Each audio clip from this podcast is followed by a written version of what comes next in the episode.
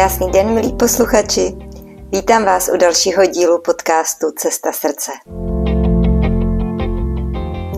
Dnešní díl nese název Změna jako cesta k uzdravení sebe sama.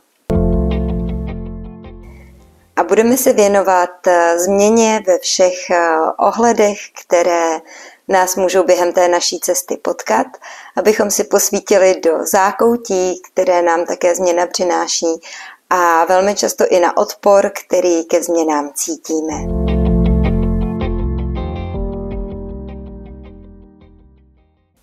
Prvním krokem eh, na cestě k jakékoliv změně, ať už se týká kterékoliv oblasti našeho života, tak eh, je ochota. Ochota to, co mi dobře nefunguje, tam, kde cítím, že je nějaký tlak, odpor, nechuť eh, nebo to jakkoliv jinak skřípe, tak eh, to moje rozhodnutí, že chci, aby v té oblasti nastal nějaký rovnovážný stav. Důležité je si uvědomit, že se tahle ochota musí dotknout všech oblastí lidského bytí, to znamená těla, mysli i ducha. Nezáleží na tom, s kterou z oblastí začnete.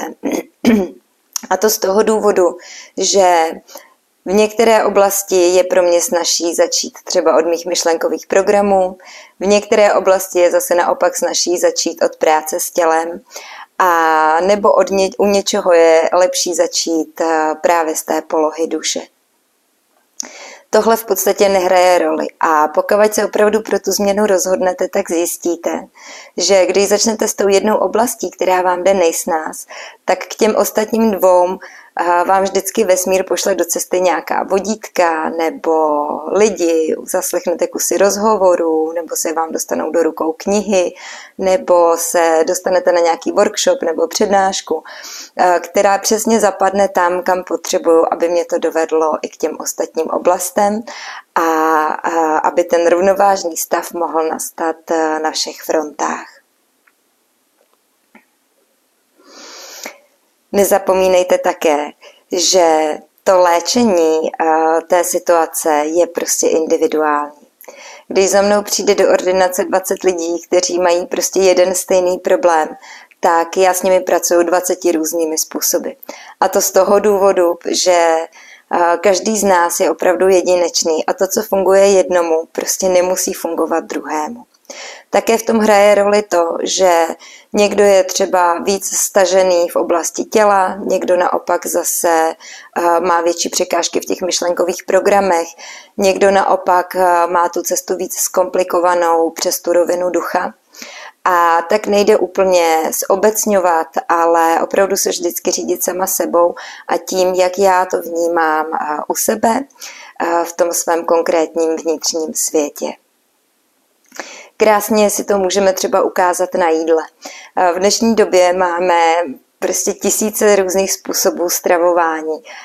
Makrobiotika, veganství, ro, GAP dieta, keto dieta a já nevím co všechno. A každému, každý, kdo si vlastně některou z těch třeba diet vyzkoušel, nebo se jí opravdu věnuje, nebo třeba o tom napsal nějakou knihu a tak dál, tak pro něj je tenhle způsob stravování tím nejlepším a skutečně mu k tomu léčení pomohl. To ale neznamená, že to bude fungovat i dalšímu človíčkovi, který si zrovna tuhle dietu třeba najde. Může vám fungovat, ale taky nemusí.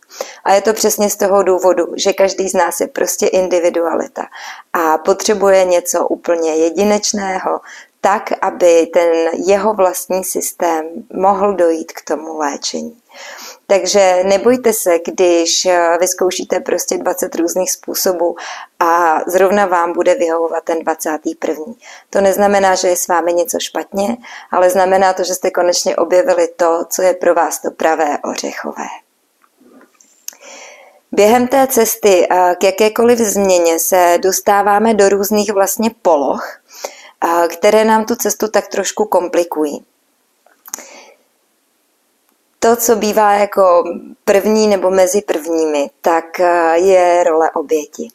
My už jsme to zmiňovali v předešlém děle podcastu, který se věnoval sebelásce. Mluvili jsme vlastně o tom, že si naše myšlenková eh, přesvědčení vytváříme, na základě reakcí našeho okolí, ve kterém jsme vyrůstali na nás samotné. A dobré je také říct, že se vlastně tyhle základy myšlenkových programů um, formují zhruba do tří let věku. Do tří let věku se na ten disk v té malé hlavičce nahrajou vlastně všechny ty informace a programy. A to dítě zhruba od tří let už eh, plně funguje na programech, které vytvořilo, které vznikly vlastně do té doby, eh, do těch tří let. Na jednu stranu to pro nás může být trochu komplikované, protože si můžeme říkat, že si úplně nepamatujeme, co se v té době dělo. Někdo má skutečně ty vzpomínky úplně jako zavřené na tenhle eh, raný věk a tak dál. Ale pokud vždycky eh, chceme, pokud nějakým způsobem opravdu se snažíme eh, k té změně dojít a pracujeme na tom, tak se vám postupně tyhle věci objeví. Nehledě na to, že vždycky v té rodině která je tím, dejme tomu, nebo jedním z těch nejvíc formujících vlivů toho prostředí, tak se vlastně ty programy opakují. Celá ta rodina, každý její člen se sejde proto, aby společně mohli na těch tématech pracovat. Proto, i když si třeba nepamatujete ze svého raného věku všechny informace, všechny programy, které vám tam kdo nahrával, tak zjistíte, že určitě si je pamatujete z pozdějšího věku a tak dál. To prvotní, co se v nás nejčastěji objeví, pokud se rozhodneme, že v tom svém životě chceme v nějaké oblasti změnu udělat, tak bývá náš program role oběti. Většinou jsou to jako prvotní potíže, kdy my chceme vlastně nějakou změnu od ostatních. My cítíme, že je něco špatně, že nám něco nevyhovuje, že bychom chtěli něco jinak. A to první, co nás napadne, že chceme, aby tu změnu udělali ostatní. Aby se změnili, aby o těchto tématech nemluvili, aby tohle neříkali a nedělali mým dětem, aby tamhle to prostě nechápali takhle, aby mě plně respektovali a tak dál. Tohle všechno je opravdu jenom role oběti, kde já nechci tu zodpovědnost přijmout plně za sebe sama, ale snažím se vlastně do ní napasovat ty ostatní, aby oni začali vlastně s tou změnou, po které já toužím. Já chudák trpím a chci, aby ostatní změnili můj svět. Na tohle si dávejte pozor a myslím si, že pokud se rozhodnete na kterékoliv oblasti ve svém životě pracovat, tak už jste tohle u sebe buď zaznamenali, a nebo to určitě zaznamenáte a narazíte na to. Dalším, dalším takovým bodem nebo typem odporu, se kterým se setkáme, když se rozhodneme pro nějakou změnu v nějaké naší životní oblasti, tak je tvrdohlavost. Jakmile u sebe zaznamenám nějakou tvrdohlavost, neústupnost, jakoby neochotu k té změně, tak vždycky vím, že jsem na tom správném místě. Nemusíte tu tvrdohlavost eh, vnímat jako něco negativního. Pokud si uvědomíte, že je to to nejlepší vodítko, že je to opravdu přesně ta oblast, která tu změnu potřebuje a která po ní touží. Jakmile se dostanu do téhle fáze, vím, že jsem správně a vím, že na tom můžu dál pracovat. A tím dalším levelem po tvrdohlavosti tak je odpor. Odpor je taková silnější verze tvrdohlavosti a bývá opravdu velkým soupeřem, protože se velmi často prolíná i do těla a pokud vy jenom tak dovnitř nadhodíte to téma, nadhodíte myšlenku, že byste v téhle oblasti nějakou změnu chtěli, tak celá vaše bytost se úplně sevře, jako by se postaví proti tomu. Je to tak důrazný a razantní ne, že zase jenom víte, že je to prostě správně. Zajímavý je, že na tyhle formy odporu fyzicky reaguje i naše tělo. Velmi často začneme zač- zatínat čelisti. Začneme prostě úplně jakoby cvakat těma zubama, a naše tělo se začne stahovat, svírat, nebo naopak se postaví do té bojovné pozice, naježí se vám ty chlupy, začnete se potit, prostě do toho těla se stříkne mnohem víc adrenalinu. I když je to jenom věc, kterou vlastně vyvoláte v sobě sama. Takhle silné reakce nás opravdu jenom utvrzují v tom, že tohle je skutečně to téma, které potřebuje uzdravit. Není potřeba um, s tím bojovat, ale máte vlastně dvě možnosti, co s tím odporem můžeme dělat. Můžete jej buď vědomně pozorovat a všímat si, co se uvnitř vás děje. Co to tělo dělá, co se ve mně odehrává, jak to vypadá a tak dál. Můžete se třeba na začátek eh, zkusit jenom dovnitř eh, zeptat, položit tam otázku, proč? Proč má moje tělo nebo proč já mám takovouhle reakci, když se mluví o tomhle tématu? Proč mám odpor k téhle změně? Jaké přesvědčení mě brzdí? A co na to moje tělo?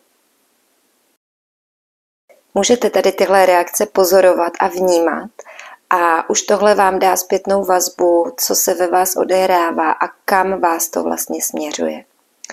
My se v komunitě eh, srdceřů věnujeme té práci s tělem, já jsem eh, teďka sdílela video právě eh, na tu práci s tělem, jak s tím začít pracovat, jak tomu tělíčku eh, naslouchat, jak se na něj umět napojovat, protože je pro nás opravdu obrovským zdrojem inspirace a nalezneme v něm spousty návodů, jak si můžeme sami pomoct. Zároveň jsme také vlastně procházeli meditací s Archandělem Hilarionem, který nám pomáhal tady tohleto odpojení od toho těla napravit a začít se zpátky vracet k sobě sama. Protože jakoukoliv eh, změnu ve svém životě chceme, tak opravdu musí projít přes všechny tři základní pilíře. Tělo, mysl a ducha. Bez toho to prostě nejde. Aby ta naše léčba mohla být úspěšná, tak eh, my si musíme uvědomit eh, všechna svá přesvědčení. Tím, že o nich začneme přemýšlet, eh, tak začneme vlastně vytvářet nový prostor pro ty změny. Vesmír to samozřejmě slyší a začne na to reagovat a začne nám vlastně posílat do cesty ty další pomůcky, pomocníčky, kteří nám pomáhají, abychom tu změnu opravdu mohli v tom životě realizovat. A jak už jsem říkala, může to být cokoliv. Utržek rozhovoru, který zaslechnu cestou do práce v autobuse nebo v tramvaji. Může to být nějaký plagát, který potkám někde cestou. Může to být třeba jenom věta, která se mi objeví v hlavě. Inspirativní kniha nebo přednáška. Cokoliv ale vesmír vždycky slyší, pokud se pro tu změnu skutečně rozhodneme a začne na to reálně reagovat. Nezapomínejte taky, že tím, na co myslím dneska, si tvořím svoji budoucnost. To, co dneska beru za svoje přesvědčení, tak utváří můj zítřek. Proto je tak důležité neustále s těmi myšlenkami pracovat. Je to práce, která se nevyhýbá nikomu, je to mravenčí práce a ne vždycky je samozřejmě příjemná a komfortní, ale to k tomu prostě zákonitě patří a je dobré i s tímhle do toho jít a skutečně se těm změnám postupně otevírat, aby mohlo dojít k uzdravení všech těch našich přesvědčení. Všechny naše staré myšlenky a návyky, které uvnitř máme, tak jenom zaplňují ten náš vnitřní prostor. A pokud my chceme, aby ten nový vítr, ta nová změna, ty nové myšlenky nebo nové programy mohly do toho našeho života vstoupit, tak musíme vytvořit eh, uvnitř sebe sama adekvátní prostor. To znamená, prvotně si projít vlastně všechny svoje přesvědčení, které třeba o té oblasti nebo o tom tématu, ve kterém se chci zlepšit, na kterém chci pracovat, tak které k němu mám. Skutečně vyberte třeba jedno téma, ve kterém nejvíc vnímáte, že potřebujete nějakou změnu. A zkuste si jenom zvědomit, jaké všechny myšlenky jste slychávali v dětství, jaké věty vám k tomu opakovaly, a, a tak dál. Krásně je to třeba na tématu peněz. A velmi často slýcháme třeba od rodičů, kdo má hodně peněz, tak si je určitě nevydělal poctivě. Určitě je nakradl. Nebo tohle není pro nás. to si nemůžeme dovolit. My máme sami sebe a máme se rádi a to stačí, to je víc než všechny peníze. Jasně, je důležitý, abychom se měli rádi a aby rodina držela pohromadě. Ale tahle formulka je velmi zrádná a vytváří opravdu zaklínadlo k tomu mít těch peněz hodně, protože mít se rád a mít hodně peněz se nevylučuje. Naopak, když se mám rád, tak ty peníze pro sebe mám, aby mi pomáhali zase se o sebe líp a kvalitněji starat, kupovat si třeba lepší potraviny, dopřát si dovolenou, mít pro sebe třeba kvalitní madraci, příjemný bydlení, ve kterým se cítím dobře a tak dál. Takže třeba konkrétně na tématu peněz si to vyzkoušejte a uvidíte, co všechno se ve vás objeví a vynoří um, za vaše přesvědčení. Vlastně tedy tahle revize je jako takový, jako vlastně jarní úklid – jako když si chcete prostě doma uklidit. Jednou za rok uděláte takový ten velký generální úklid, projdete všechny šuplíky, skříň, zkontrolujete, vyndáte si věci, řeknete si, jo, tohle mi neslouží, to už můžu odložit, tohle ještě potřebuju, to si chci nechat, tak to hezky jako opečuju, vyleštím a tak dál. A takhle je to vlastně i s tím naším nitrem. Čím častěji se dostaneme k takovému velkému jarnímu úklidu, tím víc prostoru uvnitř sebe sama vytváříme pro to nové, co tam chceme mít. Takže doporučuji opravdu s nějakou pravidelností začlenit eh, tenhle generální úklid do svého života a do své duchovní praxe a třeba jednou za tři měsíce opravdu zrevidovat všechny oblasti života, eh, jestli je v nich všechno v pořádku a jestli nepřišel čas pro to eh, uvolnit místo něčemu novému. Pro začátek, eh, aby se ta změna začala dostávat do vašeho života, můžete začít eh, úplně jednoduše třeba s tím, že si začnete opakovat, jsem ochotná ke změně. Jednoduchou větičku, která vám může pomoct, aby jste se začali otvírat a přijímat tu změnu do svého života. Můžete si samozřejmě jakkoliv tu větu pod, eh, přetvořit, upravit podle sebe. Třeba ráda dělám revizi svých přesvědčení. Je pro mě snadné měnit svá přesvědčení. Měním svá přesvědčení v lehkosti.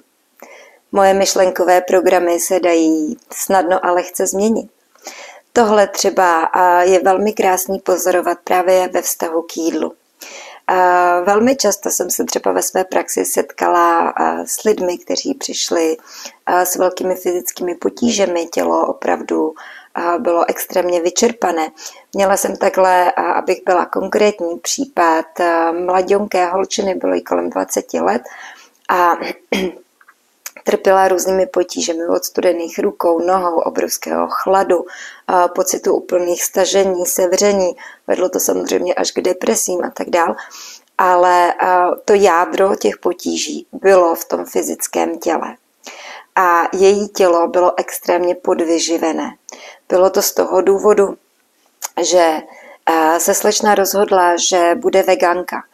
A samozřejmě neměla nenačetla si, nezískala všechny adekvátní informace, které k tomuhle způsobu stravování potřebovala, aby svému tělu dokázala dát opravdu všechno, co potřebuje.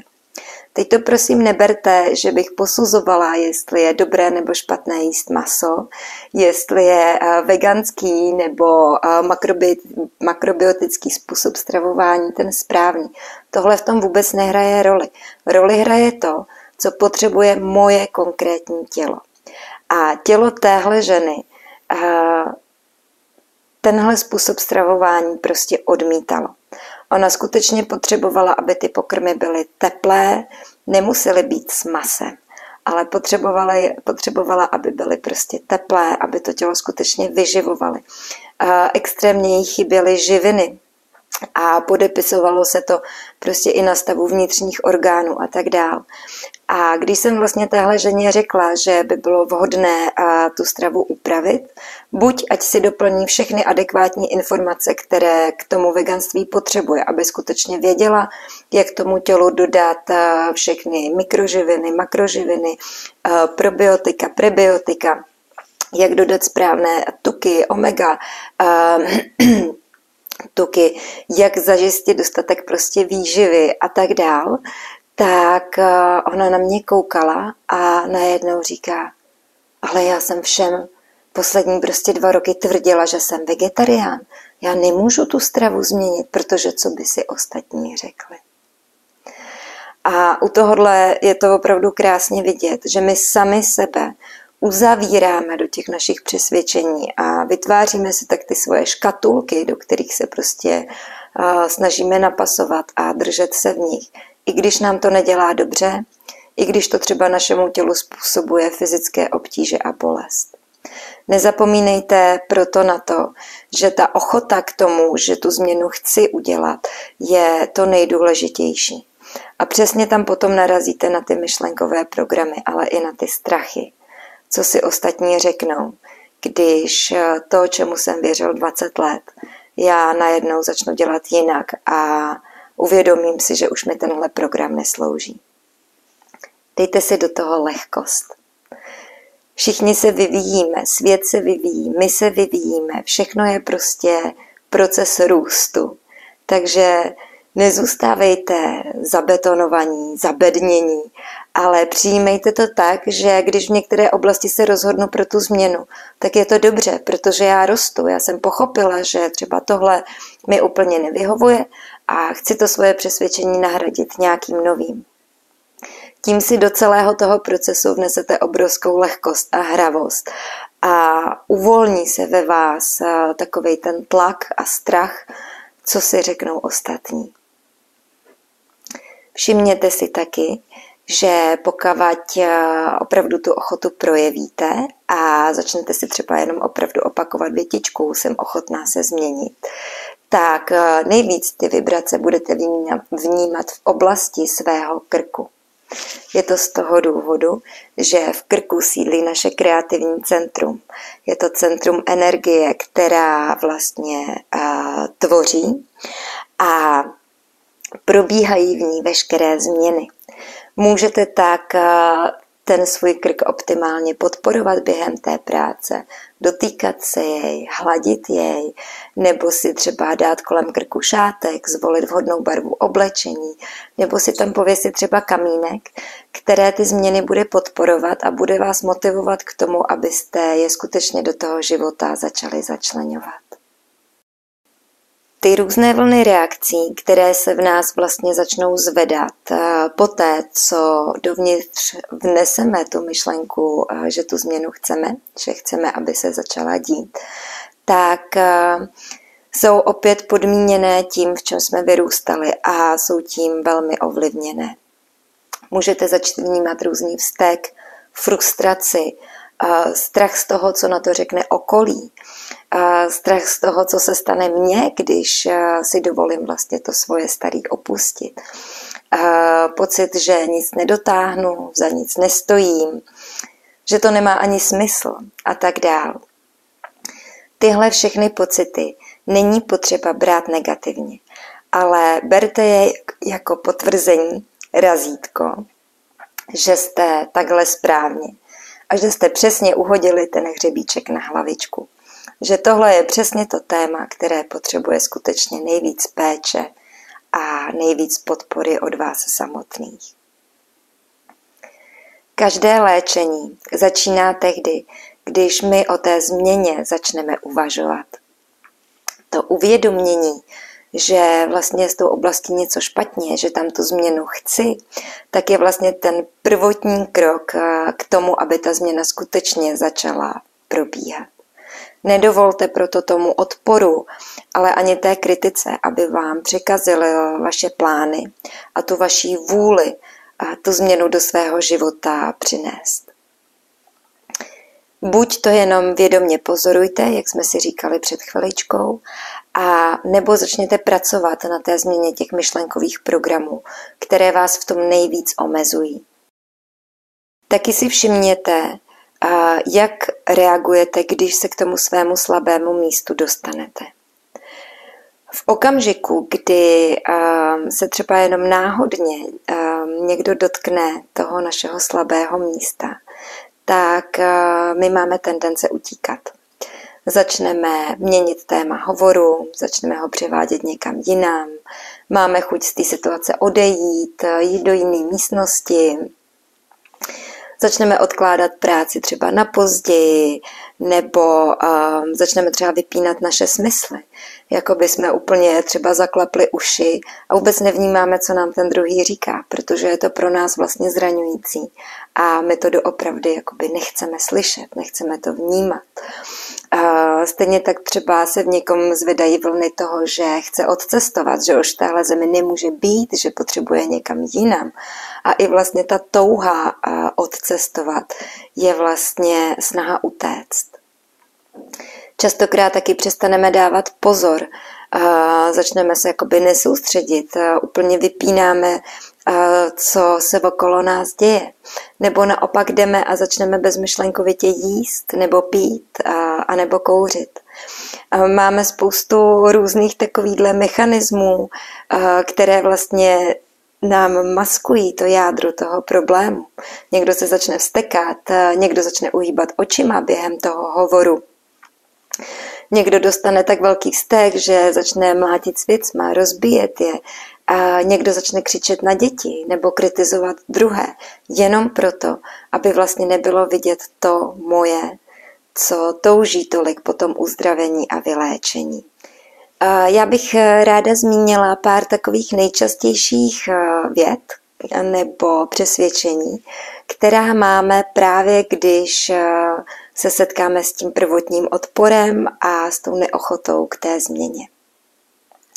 Ve vztahu k druhým si nejčastěji tu neochotu ovlivňujeme nebo ospravedlňujeme větami typu no tomu by ten můj muž stejně nerozuměl, on není tak citlivý. Nebo na terapie chodí jenom blázni, to já nepotřebuju. U mě tohle nefunguje, tohle pro mě rozhodně neplatí. Nechci nikoho obtěžovat, přidělávat starosti. Tohle nikdo nedělá, neumí a ani nezná. S mým problémem mi stejně nikdo nepomůže. Svoje přesvědčení a neochotu k té změně kryjeme větami typu to není ono. U nás se to takhle nikdy nedělalo. To by bylo na dlouhý lokty. Tomu nevěřím, že to vůbec funguje. A nebo třeba já nejsem ten typ. To se nedělá. A třeba u téhle věty, to se nedělá, si zkuste vzpomenout, kolikrát eh, jste ji v dětství slyšeli, anebo kolikrát jste ji vy sami řekli svým dětem. A teďka nedávno uh, jsem v tom měla takový hezký trénink, protože můj mladší syn přišel a říkal, že by chtěl jít na návštěvu ke svýmu kamarádovi. Já jsem říkala, dobře, tak zavoláme mamince, vezmeme si kamaráda k nám a Jindra mi říká, no jo, ale já bych chtěl jít k ním. A já jsem mu chtěla nějakým způsobem vysvětlit, že je, dejme tomu, tak trochu společensky nepřijatelný zvednout telefon a zavolat a říct ahoj, hele, Jindra bych chtěl jít k vám na návštěvu, prosím tě, mohli byste si ho jako k sobě vzít.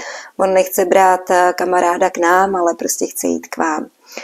A nechtěla jsem použít eh, slovo, že to je spo, nebo slovní spojení, že to je společensky nevhodný, nebo že eh, se to nedělá, že se to takhle jako nemá dělat a tak dál. A normálně jsem nemohla ze sebe dostat nějaký kloudný vyjádření, abych mu vlastně sdělila ten důvod, proč eh, prvně pozveme kamaráda k nám. Pak jsem se s tím samozřejmě poradila a vysvětlila jsem mu to, řekla jsem mu to tak, jak to vnímám, že jako obecně máme nějaký pravidla, třeba a normy nějakého jakoby společenského chování, kterým se řídíme A že je vždycky lepší nabídnout ten prostor prvně u nás a potom třeba následně jako požádat, aby ten kamarád třeba si vzal zase jindu k sobě, ale že pokud já vlastně něco chci a chci tu nějakou změnu, tak prvně ten prostor musím vytvořit. Tohle bylo pro moje dítě v pohodě zvládnutelný. Na rozdíl od toho prvotního, co mi tam naskakovalo, jakože se to nedělá, že to není vhodný, že to by se nemělo a tak dál. Takže zkuste opravdu jenom třeba s touhle jednoduchou větou si zapátrat, kolikrát jste to ve vztahu ke svým dětem použili, anebo kolikrát jste ji sami slyšeli od svých rodičů. Další z téhle série uh, jsou třeba věty, jakože duchovní lidé se nikdy nezlobí. Ty mají všechno vyřešené, vůbec na ničem nemusí pracovat a mají to mnohem snažší. Nebo tohle je moc nízkovibrační, to není nic pro mě.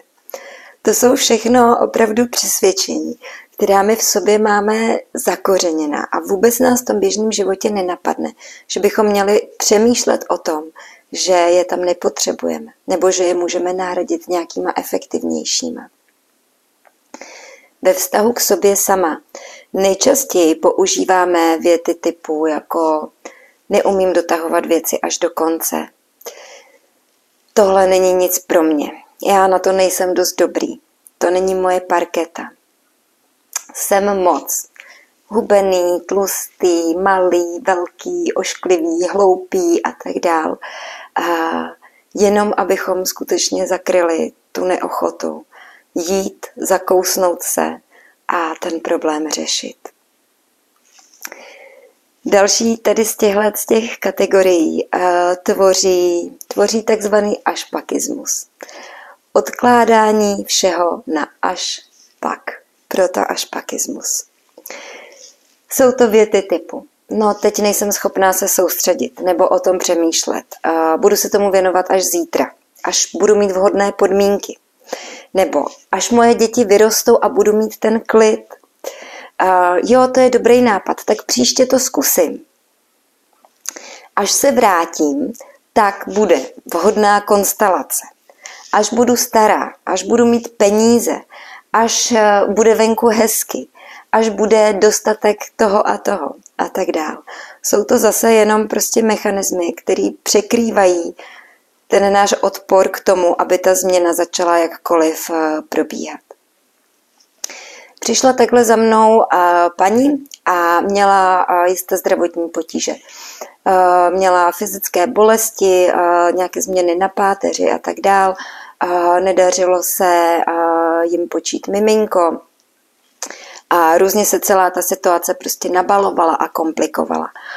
A Paní ke mně přišla a začala povídat, co všechno jí bolí, co všechno už vyzkoušela, že už vlastně všechno má za sebou, všechno prostě zkoušela a nic nefunguje. Jakoby vlastně říkala, že ona je ten odepsaný případ, že na ní už nic nezabere. A v okamžiku, kdy uh, jsem přerušila ten její uh, neustálý proud slov, který pořád nekončil a nekončil, a chtěla jsem do té interakce vstoupit, chtěla jsem eh, k tomu říct eh, ten svůj pohled, aby přestala pořád produkovat důvody, proč to nejde, co se nepovedlo, eh, co všechno udělala a tak dál tak najednou začalo být vidět, jak je paní nesvá. Začala se vrtět, začala si pořád upravovat vlasy, v zápětí potřebovala si odskočit na toaletu. Když se vrátila, tak zase prostě očima uhýbala úplně jinam a tak dál. A měla vlastně takovýhle různý jakoby reakce, kterýma jenom odváděla pozornost, protože v tom jádru nebyla skutečně ta ochota k té změně. Proto jí vlastně ani žádný z těch mnoha technik a způsobů nefungoval, protože se skutečně nepodívala na to, co jí brání v tom, aby ty změny do svého života začlenila. Stejně tak třeba přišel muž a stěžoval si na svůj milostný život, že mu nefunguje, a není podle představ a tak dál. Ten muž byl v tom celkovém zedření mírně zanedbaný, dejme tomu, mohli bychom říct trošku neupravený a tak dál. A pořád jenom vlastně mluvil o tom, jak s těma ženama nemůže najít tu společnou řeč, jak potkává ženy, které prostě nemají zájem o něho samotného, který se soustředí hlavně prostě na sexuální výkon, se kterým měl potíže a tak dál a tak dál těma svýma přesvědčeníma samozřejmě jenom přitahoval si do té své reality ženy, které přesně tyhle přesvědčení podporovaly. A byl to vlastně u něj ten odpor opustit ty svoje staré návyky. Opět to byla ta neochota k těm změnám. Sami se zamyslete, kolik podobných mechanismů skutečně v tom svém životě máte a používáte to, co vám skutečně pomůže odstartovat a otevřít eh, tu změnu, kterou ve svém životě chcete mít, tak je vaše vědomé rozhodnutí. Dřív eh, nám fungovaly eh, různé metody vizualizace, vision boardů, nástěnek snů, ehm, afirmací, prostě mm, představování si toho, jak eh, ty věci dopadnou a tak dále. Ale pokud se sebou opravdu vědomě pracujete, tak eh, jste se už určitě museli setkat s tím, že jste s tímhle přístupem narazili a přestal vám vlastně fungovat. Najednou jakoby tohle chtění, které jakoby vznesete jako to přání do toho vesmíru, že to jako, teda já to chci jinak, tak eh, ono to najednou přestává fungovat. A pokud eh, se ten efekt nějaký dostavuje, tak eh, je ta doba hrozně dlouhá. Trvá dlouho, než takovouhle prací dosáhnete těch výsledků, které reálně chcete mít. Proto tím klíčem k tomu, aby se ty změny v mém životě začaly dít, je to moje vědomé rozhodnutí a ochota k těm změnám. My se v bonusové části podcastu budeme věnovat právě tématům toho vědomého rozhodnutí. Budeme se zaměřovat na to, jak si to vědomé rozhodnutí dobře sformulovat, na co si dát pozor, aby nás skutečně dokázalo dobře provést celým tím procesem a jak ho taky postavit, aby mělo ten správný efekt, který potřebujeme.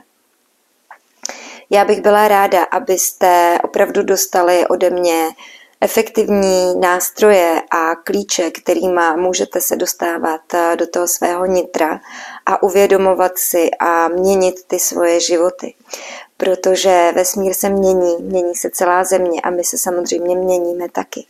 A to, co fungovalo dřív, eh, principy silné individuality, eh, jednotlivce, boj o tu pozici a upřednostňování a tak dál se rozpadá. Tyhle struktury přestávají fungovat. A pokud my všichni chceme, aby se ta země uzdravila, aby nám všem bylo dobře, tak musíme začít pracovat v kruhových rovinách. Musíme začít pracovat z pozice opravdu kruhu, ve kterém se jsou všichni rovní, všichni mají stejné slovo, každý má stejnou hodnotu a vlastně to individuální, co každý z nás má, by se v rámci toho kruhu mělo otevřít a ukázat vlastně na venek všem. Tenhle způsob je to, co nám pomůže, abychom skutečně prošli tímhle obdobím obrovského rozpadu, ve kterém se nacházíme a dokázali jsme na tom vybudovat to něco nového. Koho ta práce s vědomým rozhodnutím a s tím, jak se s tím vevnitř poradit láká, tak vás srdečně zvu do komunity srdcařů a srdcařek, ve které se věnujeme nejen bonusové části podcastu, ale snažím se tam s vámi rozebírat právě i témata, na která narážíte, co vám v tom třeba nejvíc brání, zvědomit si a otevřít a podívat se, jakými způsoby na to můžeme pracovat. Protože, jak jsem zmiňovala na začátku, to, co funguje jednomu, nemusí fungovat druhému.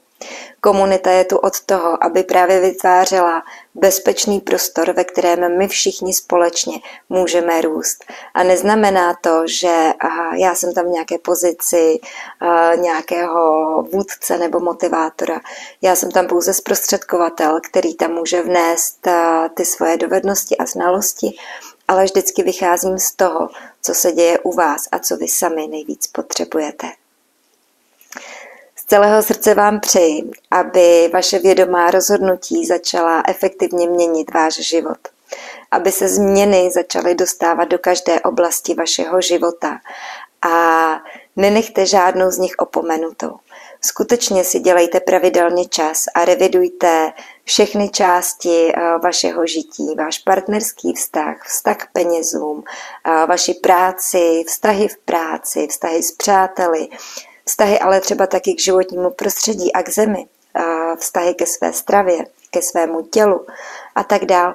Těch oblastí je celá řada a je skutečně velmi vhodné, abychom s nějakou pravidelností vytvářeli prostor pro to nové, abychom si uvědomili, že ta změna je pro nás žádoucí a přátelská a v okamžiku, kdy narazíme na nějaký strach nebo odpor, abychom si byli vědomí toho, že to je přesně to místečko, které potřebuje poléčit. Děkuji vám, že jste podcast doposlouchali až sem. Doufám, že pro vás byl přínosem a pomohl vám zase uvědomit si pár aha. A pokud chcete, sledujte mě na Instagramu, kde každý den sdílím různé typy a triky pro práci s duší, s myslí i s naším tělem, aby ta naše praxe opravdu byla zakotvená v té každodennosti, protože veškerá duchovnost, veškerý osobní růst a rozvoj a spiritualita musí být žitá a ne jenom nějaká vyčleněná část jednou za týden nebo jednou večer, kdy si sednou na půl hodiny do meditace. To platilo dřív, ale neplatí to pro tenhle moderní svět. Proto to, co ve svém životě chcete mít, začlenujte po kouskách do své každodenní reality. Mějte se krásně a krásný zbytek dne.